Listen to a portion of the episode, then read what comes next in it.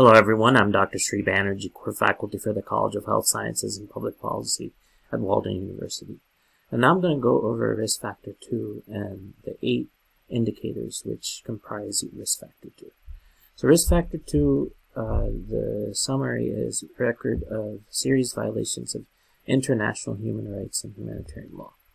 So past or current serious violations of international human rights and humanitarian law uh, particularly if assuming an early pattern of conduct, including those amounting to atrocity crimes that have not been prevented, punished, or adequately addressed. This will create future violations. So let's look at the eight indicators. Uh, number one, past or present serious restrictions, to, or violations of international human rights and humanitarian law, particularly if assuming a, an early pattern of conduct and if targeting protected groups, populations, or individuals. And then number two is past acts of genocide, crimes against humanity, war crimes, or their incitement.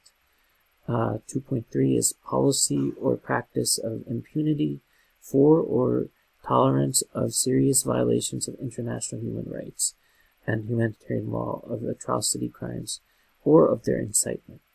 Uh, number four is inaction, uh, reluctance, or refusal to use all possible means to stop planned, predictable, or ongoing serious violations of international human rights and in humanitarian law, or likely atrocity crimes, or their incitement.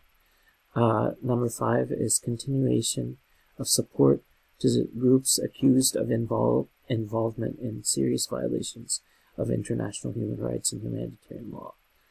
Uh, and then number six is justification biased accounts of denial of serious violations of international human rights or law.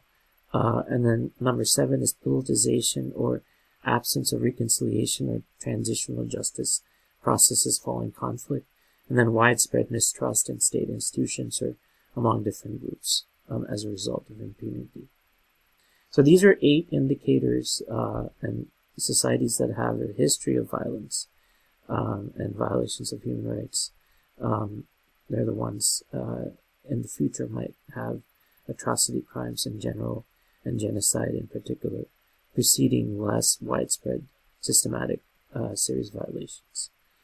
Uh, so these are violations of civil and political rights uh, and severe restrictions to economic, social, and cultural uh, rights. So I, I hope that this has provided you uh, with some information about um, understanding risk factor two, which is a record of serious violations of international human rights and humanitarian law. Thank you for listening.